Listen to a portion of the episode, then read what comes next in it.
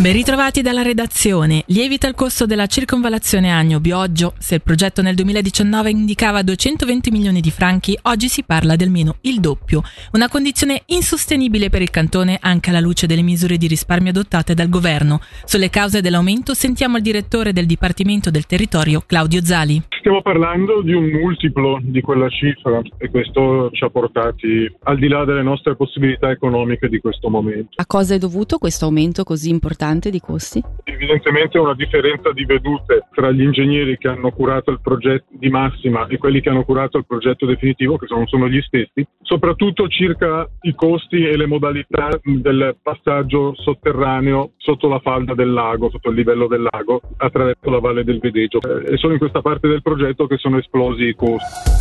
12 persone sono state denunciate per pedopornografia in diverse località del cantone. Tra loro ci sono anche dei minorenni. Per i dettagli, Selina Lumia. La polizia cantonale comunica che il 21 novembre hanno avuto luogo una serie di controlli volti al contrasto della pornografia illegale. Il dispositivo, nato da distinte segnalazioni da parte dell'Ufficio federale di polizia, si è svolto in contemporanea in diverse località del Luganese, Mendrisiotto, Bellinzonese e Locarnese. Sono state in particolare particolare fermate, interrogate e denunciate 12 persone. Si tratta di 5 adulti e 7 minorenni sospettati di aver condiviso con altri attraverso reti sociali, chat o sistemi di messaggeria istantanea materiale pornografico raffigurante atti sessuali con minorenni. Gli accertamenti sono anche stati scanditi da delle perquisizioni che hanno portato al sequestro di dispositivi elettronici come computer, tablet e smartphone, ora al vaglio degli inquirenti.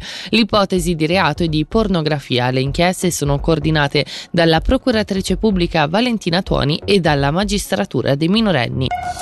Con le reti di Besazio, Capolago, Meride e Tremona, l'elettricità dell'intera città di Mendrisio passa sotto la gestione delle AIM.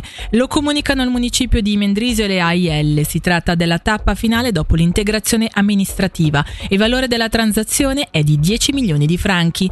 Per il momento è tutto. il prossimo appuntamento con le news è tra meno di un'ora.